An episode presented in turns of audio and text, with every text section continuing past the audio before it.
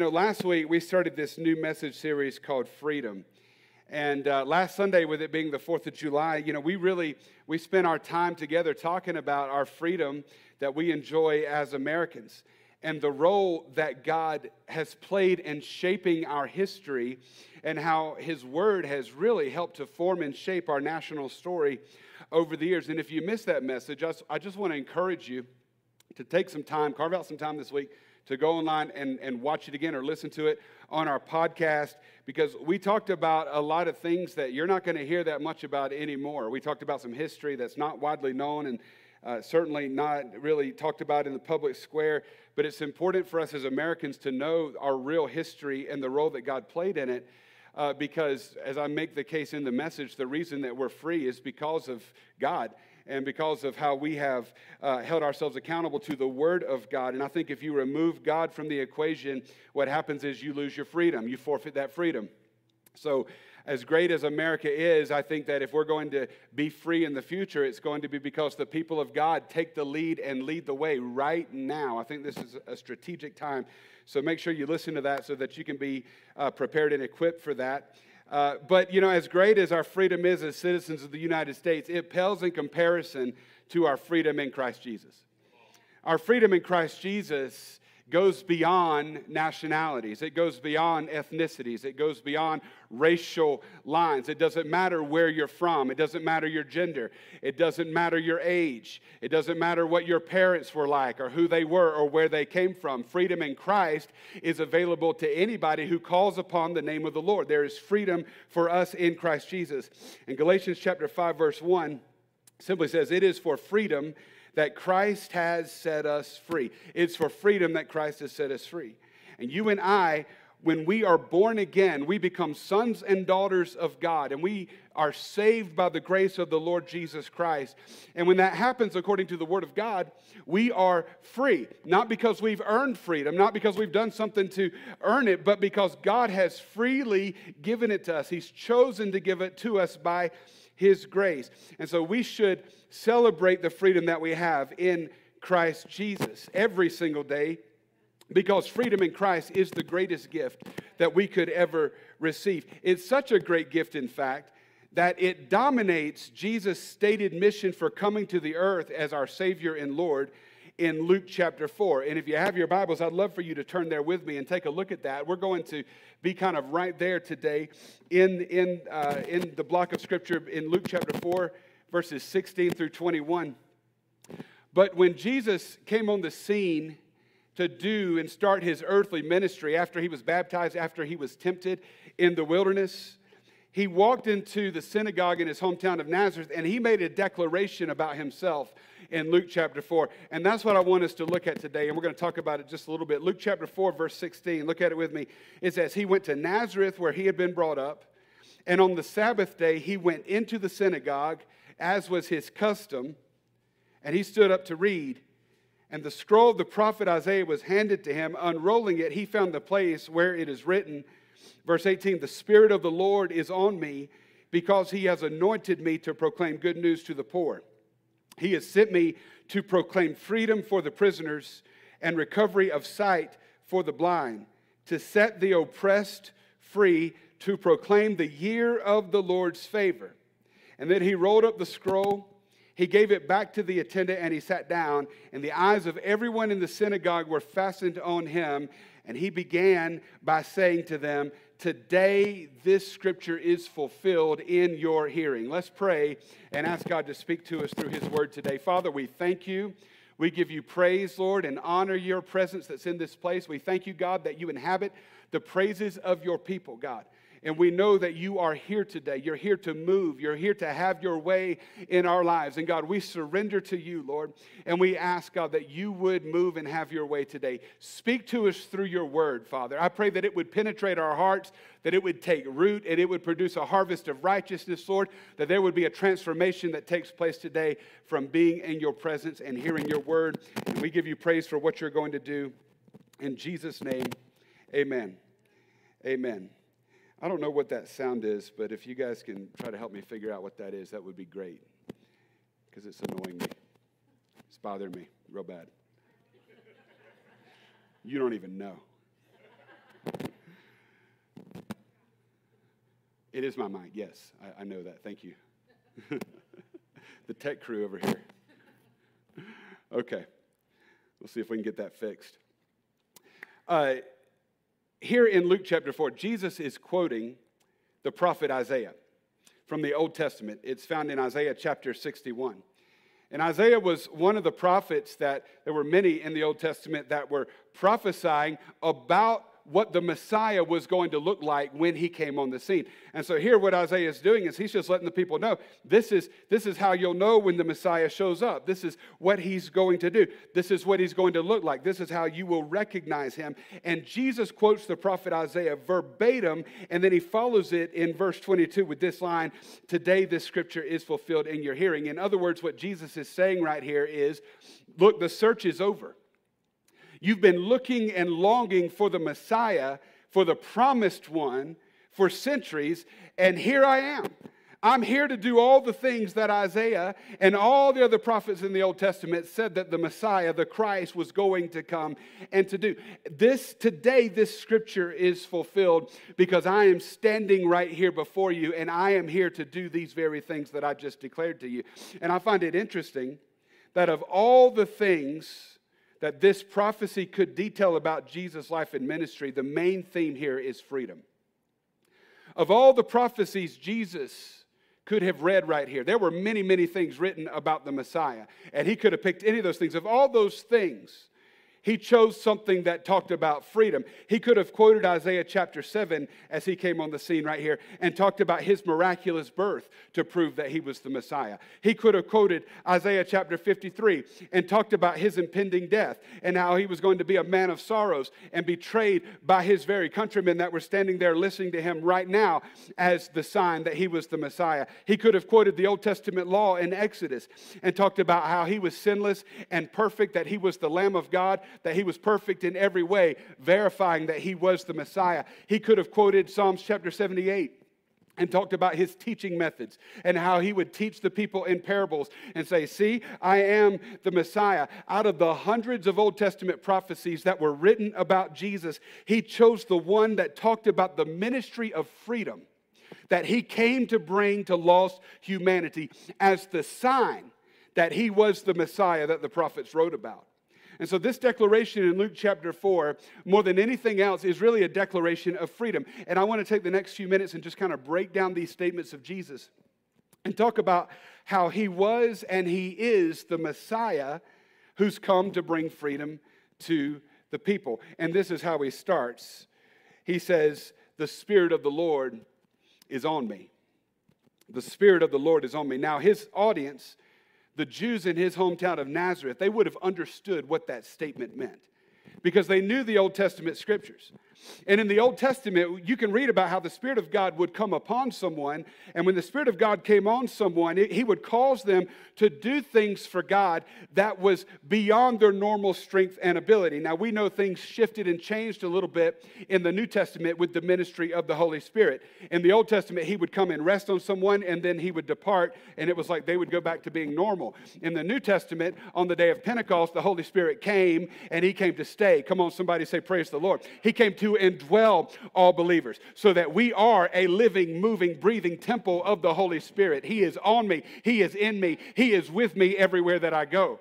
But in the Old Testament, you would see the Spirit of God come upon someone. They would do amazing things that would have otherwise been impossible. For example, Pharaoh, and you read about it all through uh, the scriptures. But for example, Pharaoh acknowledged that when Joseph interpreted his dreams in the book of Genesis, he said, It's because the Spirit of God is on this person. The Bible says that the Spirit of God was on Moses and was with Moses, which allowed him to go and confront another Pharaoh years later and overcome him. Watch this, despite his own personal limitations in his own strength, his speech, and his own abilities. He was able to overcome the mightiest greatest king in the world and the greatest army in the world because the Spirit of God had come and rested upon him. You read in the Bible how the Spirit of God would come upon people and they would begin to prophesy. You read about how the Spirit of God would come upon men in battle and they would begin to do things on the field that were otherwise impossible. I'm talking about people like Samson that would take the jawbone of a donkey and take hundreds of Philistines out. That was because the Spirit of God was on him and was with him. And so Jesus is announcing right here look, the Spirit of the Lord is on me, and that means something supernatural is about to happen. And the people would have understood that. The Spirit of God does not come on people and then everything just stay normal. When the Spirit of God comes on somebody, something supernatural happens. And look at what the scripture says in 2 Corinthians chapter 3, verse 17 in the New Testament. The Bible says, Now the Lord is the Spirit, and where the Spirit of the Lord is, there is freedom.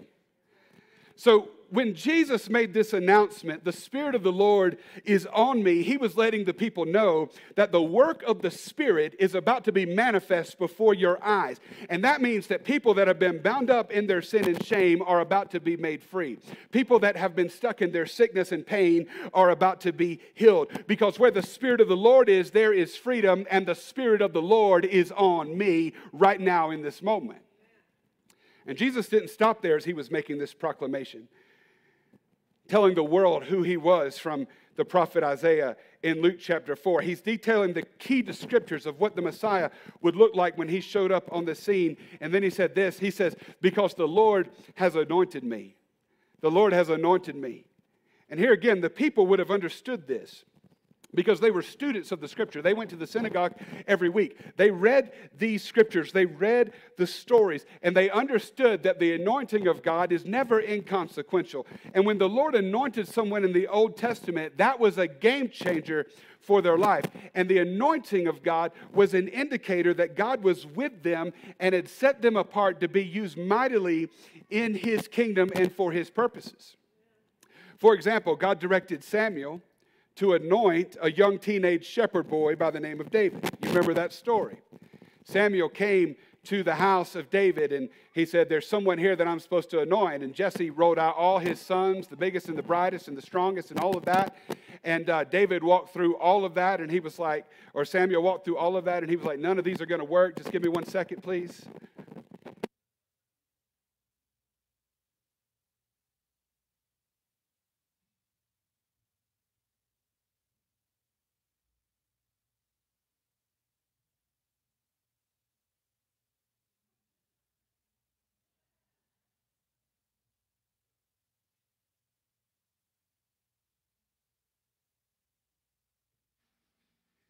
Here we go. Mike 5. All right. I had to go get David. We're all good. He's here.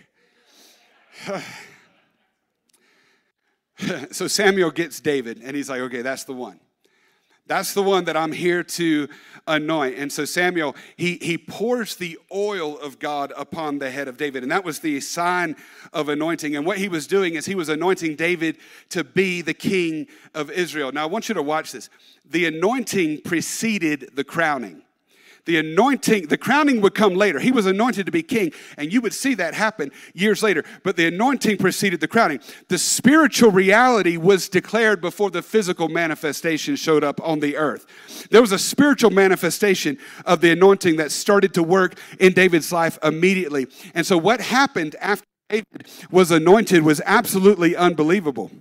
Because just a short time after that is when we read about how David marched out on a battlefield that grown men were scared to step foot on. Because on that battlefield, there was a giant by the name of Goliath, and he was blaspheming God and he was mocking the people of God, daring anyone to come out and shut him up. Well, David stepped up to that challenge. It was David who met him head on when nobody else would go near him.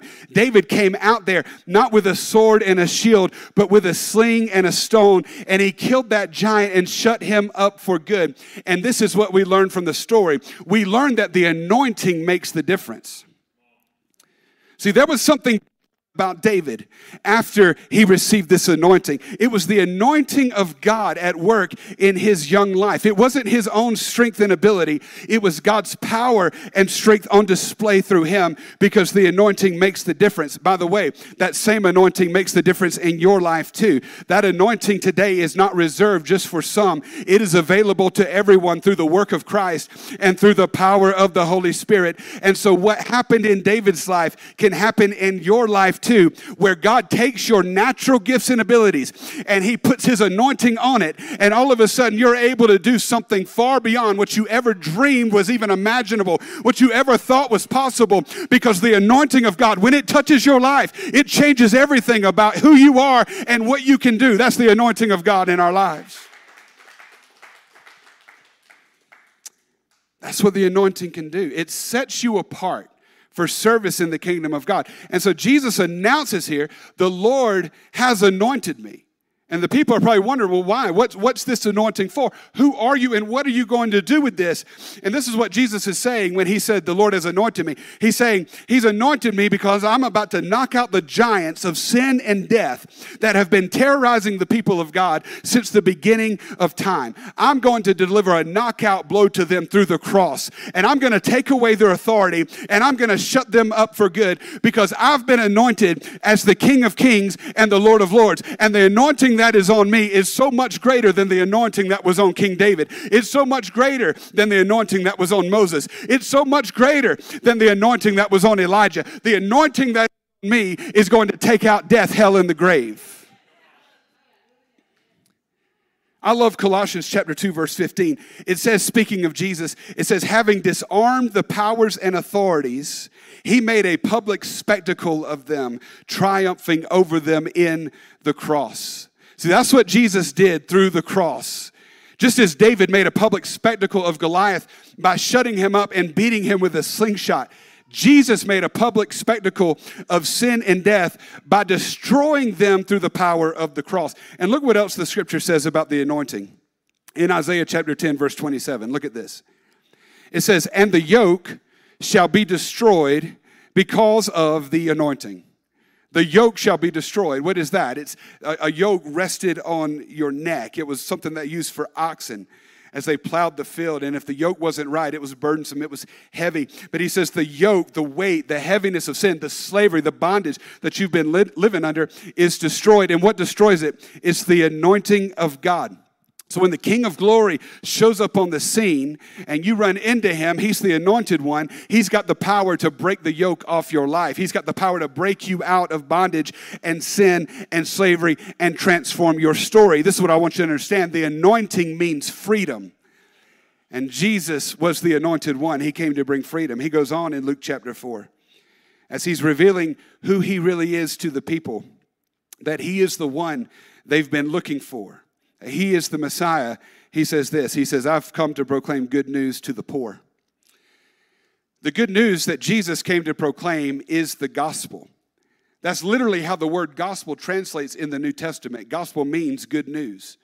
And the gospel of Jesus Christ is the good news for all the world for all time. It's the good news that we don't have to stay stuck in our sin and shame and under the curse of death any longer. We can be set free because of Jesus Christ. And aren't you glad today that He didn't come to just bring the good news to the rich and powerful? Or just to the wealthy, just to the accomplished, just to the upper echelons of society. He didn't come to bring it to the religious in Israel. He came to bring the good news of redemption to the poor. He came to the lowly, to the forgotten, to the rejects of society. Just look at the disciples that he chose, to the rejects to show forth his glory. The scripture in 1 Corinthians chapter 1 verse 27 says, "But God chose the foolish things of the world to shame the wise. God chose the weak things of the world to shame the strong. It goes on and says that he chose the lowly things and the despised things of the world to show forth his glory. So listen to me. If that's how you're feeling about yourself today, if I'm if I'm describing the way you feel about yourself because of the way the world has made you feel or what you've gone through or what you've had to deal with, forgotten, foolish, weak, lowly, despised, rejected, I've got good news for you. You are in prime position for God to show up in your life and transform your story, you're in a perfect place for God to reveal His glory because you're the one He came to. You're the one He came to save. You're the one He came to with the gospel of His great power. He is just waiting to manifest the power of His presence in your life. He came to bring good news to the poor. So, what if you don't have it all together? That's the very thing that qualifies you to receive God's grace. Stop looking to your own strength and ability and start looking to Jesus. The Bible says, a contrite heart and a broken spirit, he won't deny. Your help is on the way because your helper is coming to you with good news, with the gospel. He came to bring it to the poor. I'm so thankful for that. And he goes on in Luke chapter 4 as he describes himself, the Messiah, and the work he came to do. And the next line is this He said, He has sent me to proclaim freedom for the prisoners. Again, I want you to think about this of all the things that Jesus could have said right. There are hundreds and hundreds of prophecies about the Messiah in the Old Testament. Of all the things he could have said, he wanted to make sure the world knew I came to set prisoners free. So, what kind of prisoners are we talking about? What kind of prisoners are the ones that Jesus wants to set free? Here's the answer it's all of them. It's all of them. I actually I want you to watch this video real quick. Uh, some prisoners that are experiencing a move of God. Check this out.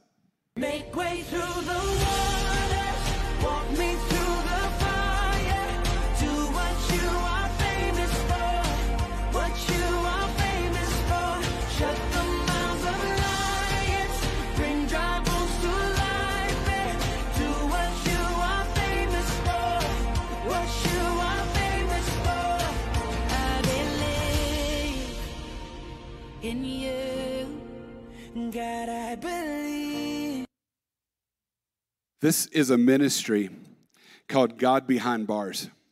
And they are seeing a revival in prisons all over America. As they go in and offer these worship experiences to prisoners, they are receiving Christ by the hundreds. And this is what's so interesting about it. Because, yeah, God came to set the prisoners free. They're still serving their sentences, but they're free.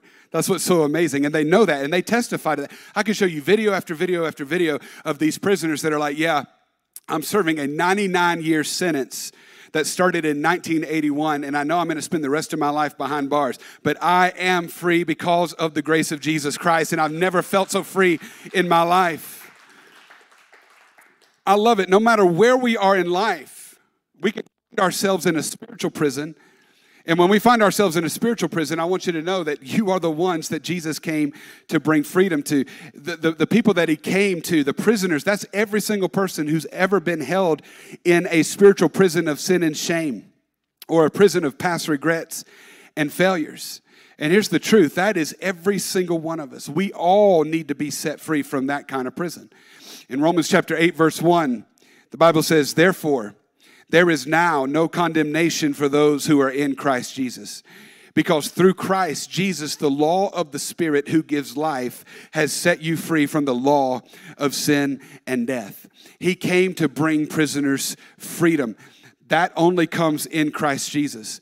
And I love that scripture because the law that sentenced us to spiritual prison and death has tried to hold us there for the rest of our lives, but it's been overruled and overturned by the law of the Spirit that gives life. That means that in Christ Jesus, we can enjoy joy instead of mourning. We can have faith instead of fear. We can have peace over conflict, love instead of hatred, hope instead of hurt, and life instead of death. I love what Jesus said in John chapter 10, verse 10, because he blew the lid off the whole thing. He said, The thief has only come to steal steal and kill and destroy. But I have come that you might have life and have it to the full. That means that if you've been living in a prison of past regret and failure and shame, you don't have to stay in that prison any longer because He came to bring freedom to the prisoners. That's you and that's me today.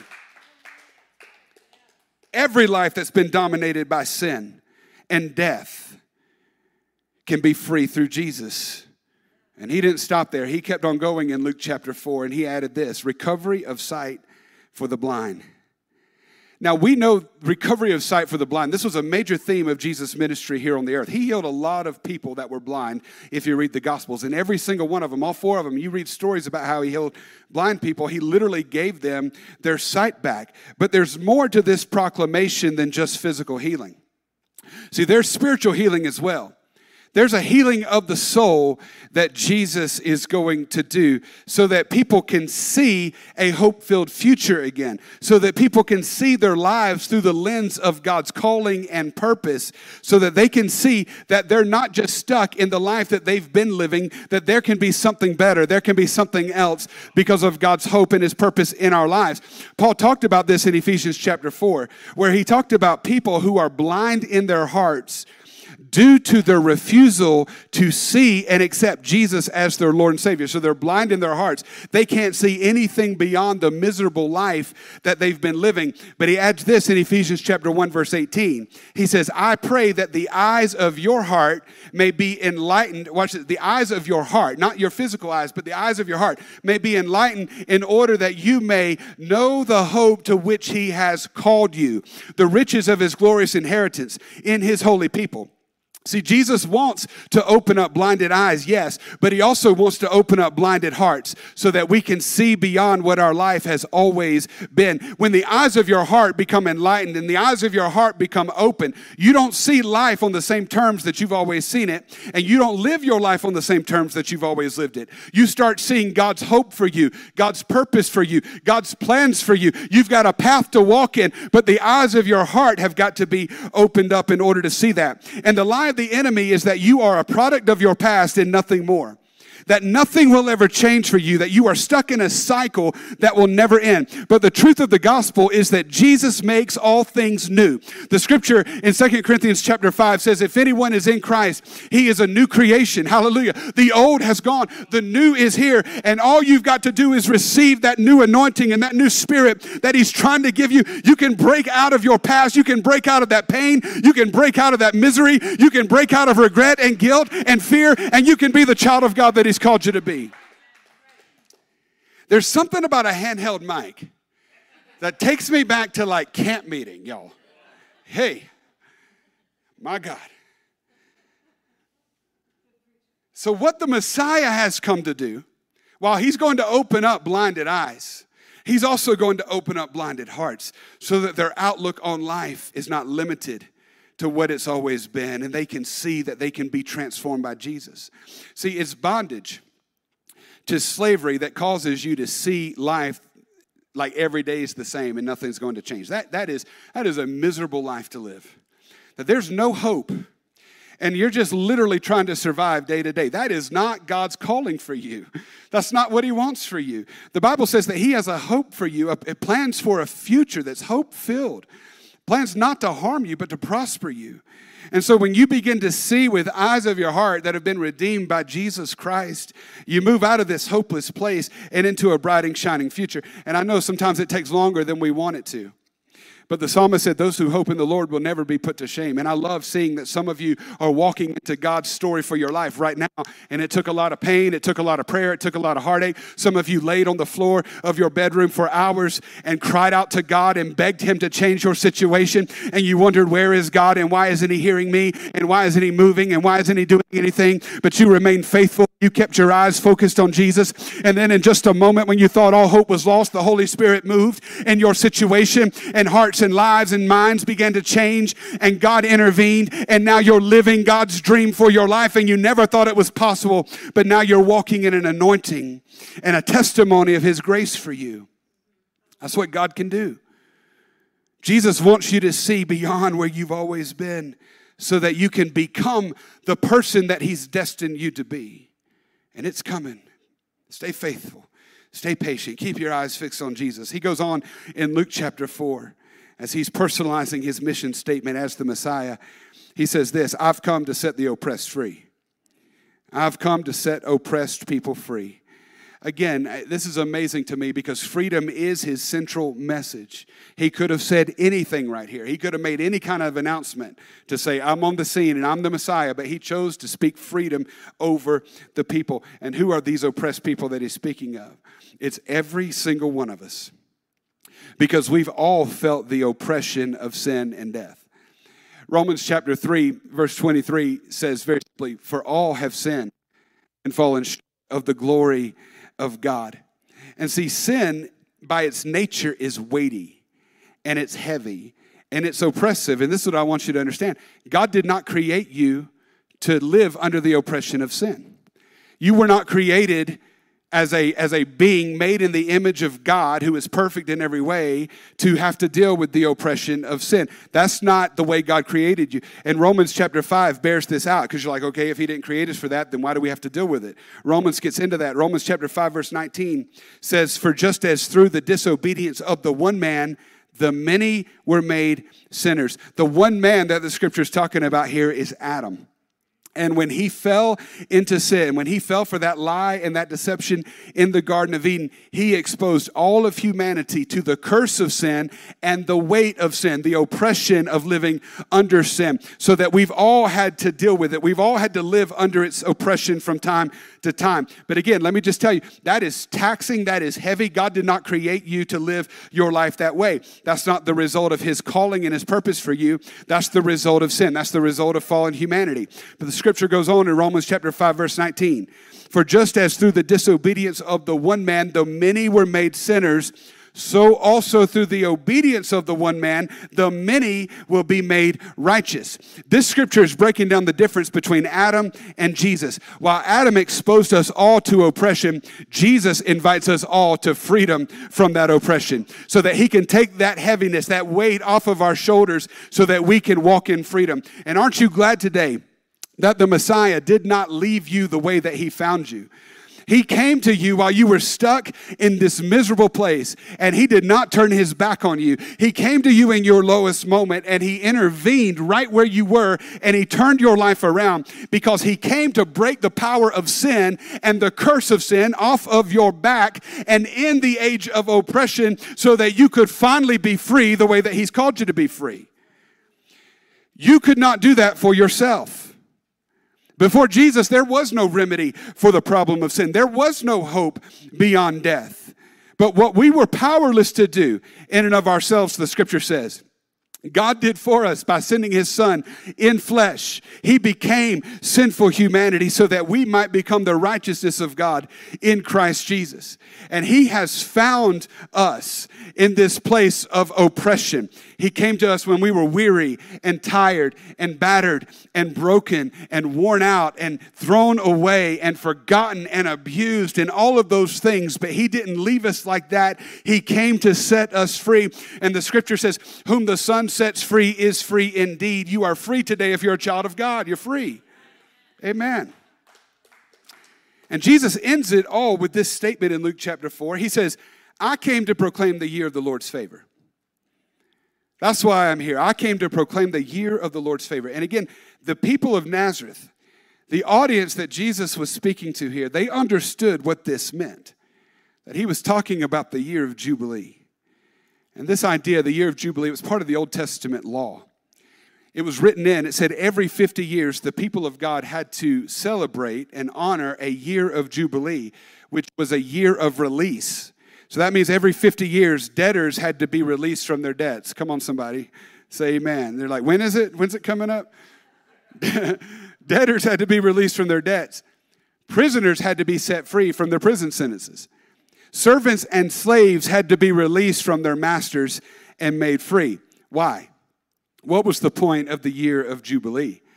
Well, God wanted to remind his people that he did not create them to live their lives in bondage. That maybe they made some mistakes. Maybe they were the product of a bad upbringing. Maybe they were the, the, the product of a bad situation and some things that had happened. But he wanted them to remember that they were created to be free and not enslaved. He wanted to remind them every 50 years, watch this, once in every generation of what he did for them way back in Egypt when he brought them out of slavery and out of bondage. It was a reminder to the people of God's nature that he is the God who saves and the God who redeems. And so every 50 years, he mandated that the nation of Israel must honor the year of Jubilee, the year of the Lord's favor, not because they did anything to earn it, but because of God's rich love and mercy towards them. So when Jesus made this declaration, When he said, I am proclaiming the year of the Lord's favor, what is Jesus saying?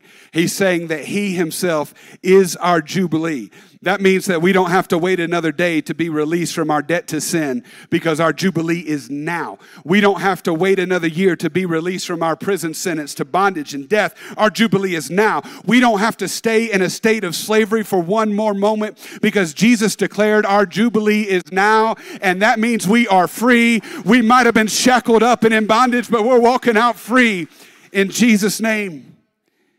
Everything Jesus said in Luke chapter 4 when he made this declaration and announced the fulfillment of this messianic prophecy from Isaiah.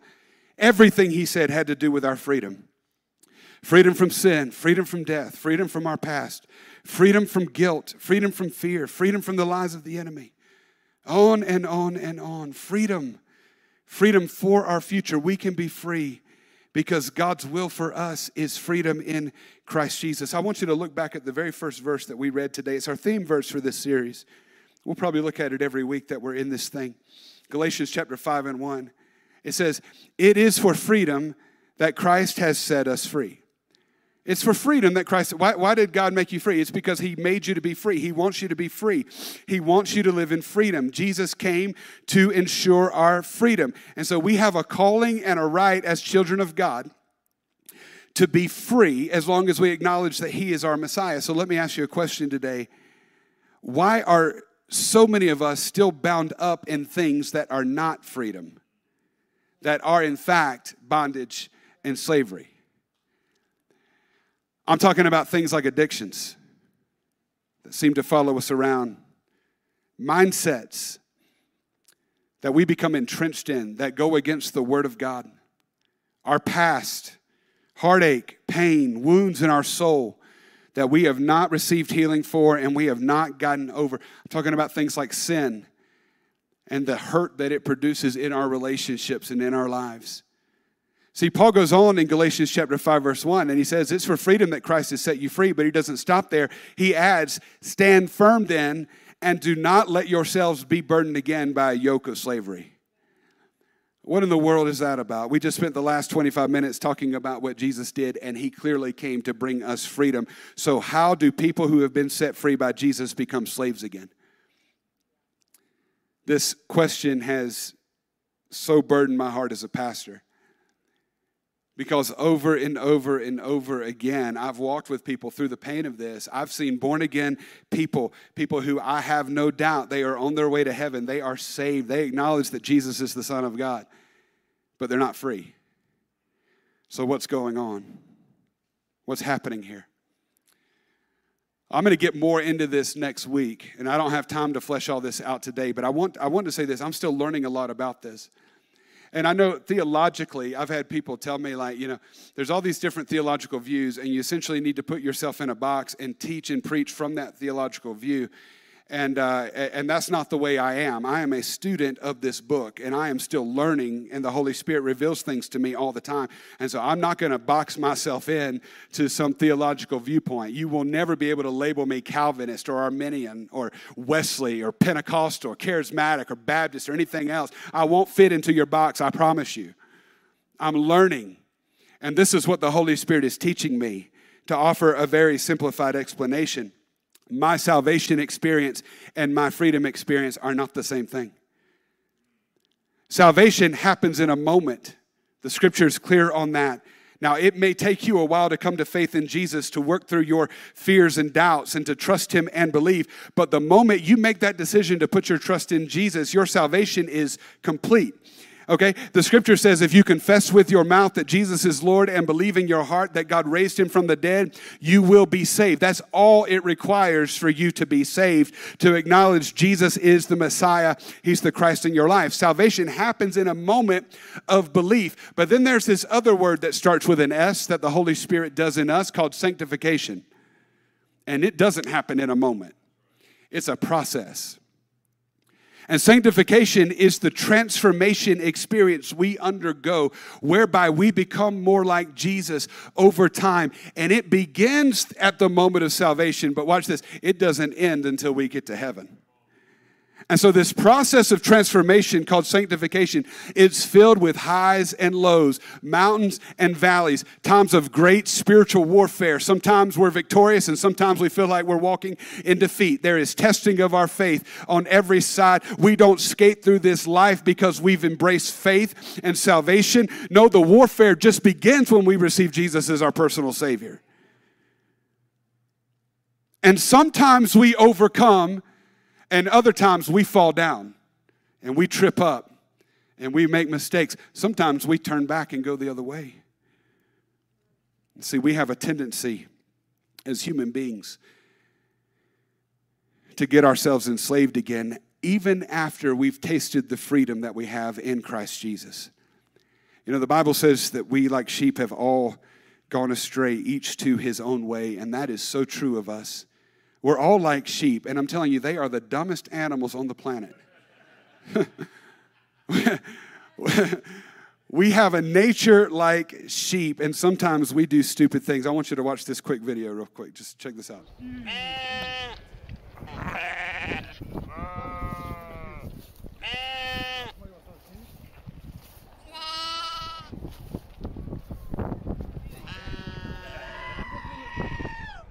с этой стороны, против солнца.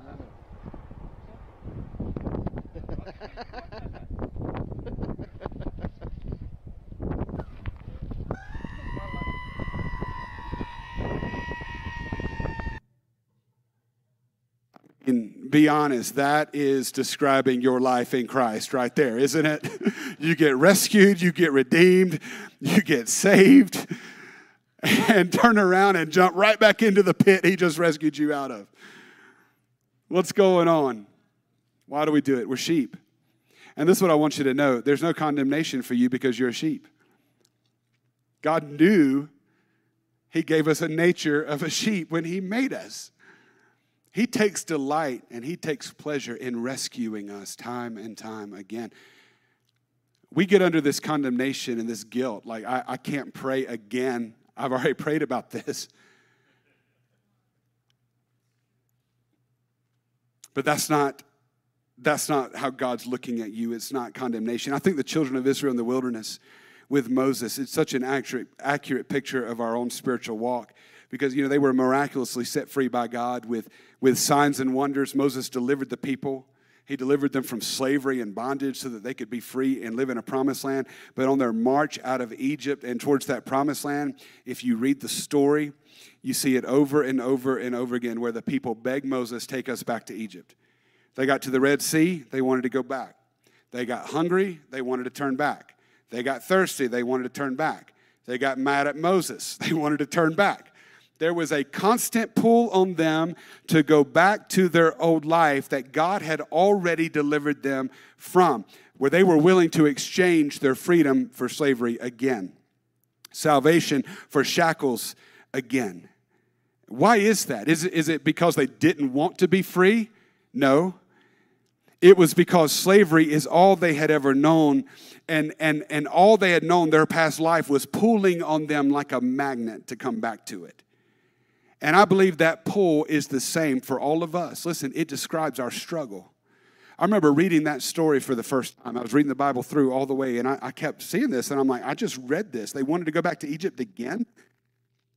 Happened over and over and over again. They're begging Moses, take us back to Egypt. We had it better there. And I'm like, what is wrong with these people? I started to hate them.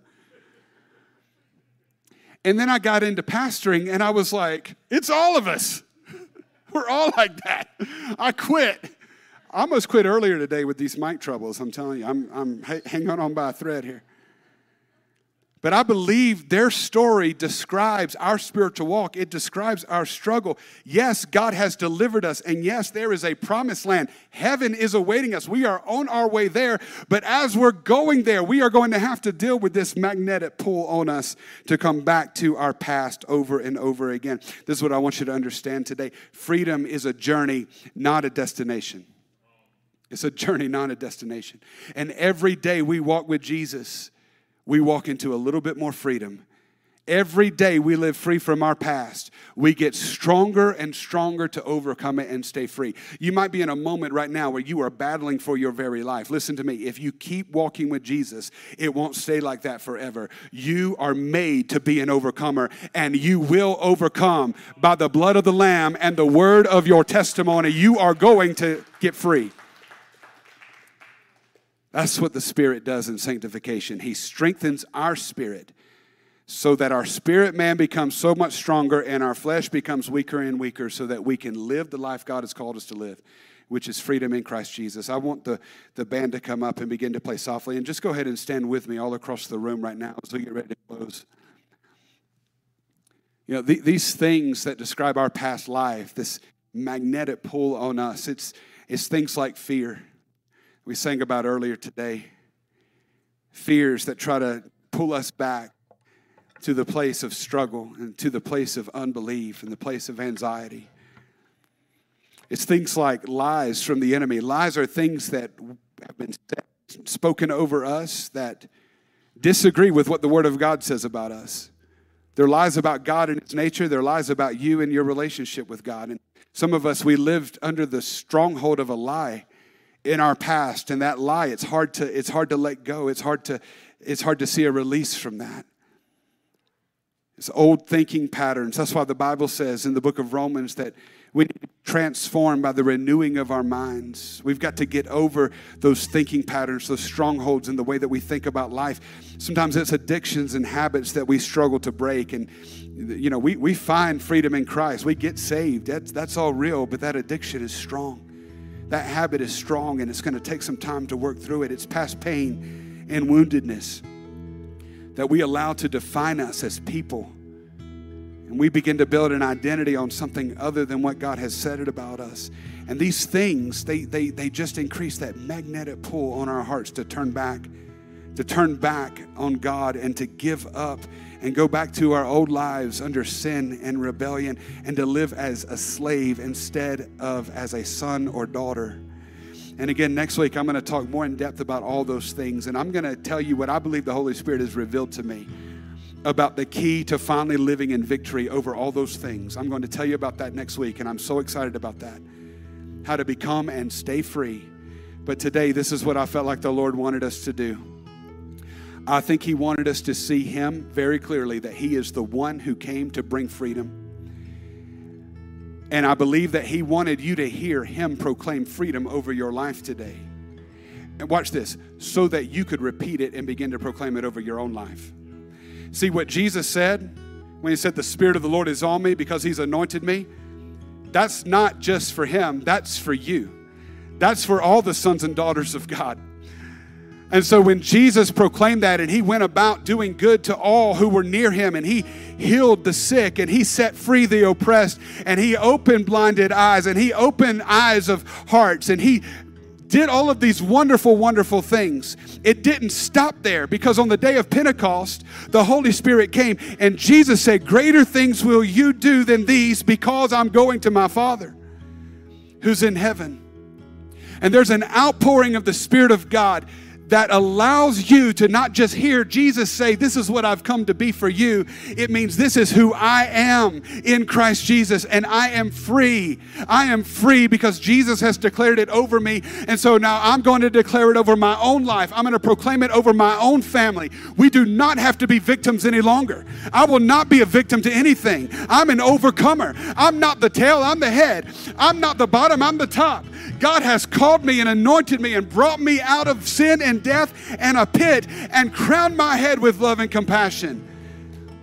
That's who God is in us. And we need to see Jesus clearly for who he is, that he's the one who comes to bring freedom, and we need to embrace that freedom and begin to declare it over our own lives. Some of you, you need to spiritually wash your mouth out with soap. You need to quit repeating lies over yourself. You need to quit repeating the attack of the enemy over your life. You need to quit telling yourself, I'm never going to be anything other than what I've always been. That is not God's best for you. That's not what he's called you to. Daughter of God, son of God, there is so much more. Hallelujah. We're going to sing this song in just a minute. And as they do, this is a perfect song for you to turn it into a prayer and declare it over your life. and over your family and over your home. I'm going to pray over you, and as they lead us, I want you to do that. Don't just sing the song, make a prophetic declaration of what God is doing in our hearts. Father, we thank you again today for the power of your word. We thank you for Jesus. Because, Lord, when you stepped on the scene, you changed everything for all time. You change, you reverse the curse. We are no longer under the curse of sin. We live under the favor of grace and freedom. And we're so thankful for that today, God. It would not be possible had it not been for the cross. And so, Lord, we thank you for that. We give you praise for the cross. Now, Lord, I pray that the power of the cross would be applied in our hearts right now. The power of the cross and the power of the resurrection. That if I die with Christ, I will be raised up again with Christ. That my old life, if I'll let it die, you'll raise me up in new life again. That I can be born again. That my past doesn't matter. That my family of origin doesn't matter. That my past mistakes and regrets and past sins, they don't matter anymore because there's now no condemnation for those who are in Christ Jesus. Lord, I declare freedom over your people today in Jesus' name. May we walk in your freedom and live in your freedom. In Jesus' mighty name we pray. Amen. Amen. Come on, let's worship with the band and make this declaration over ourselves today.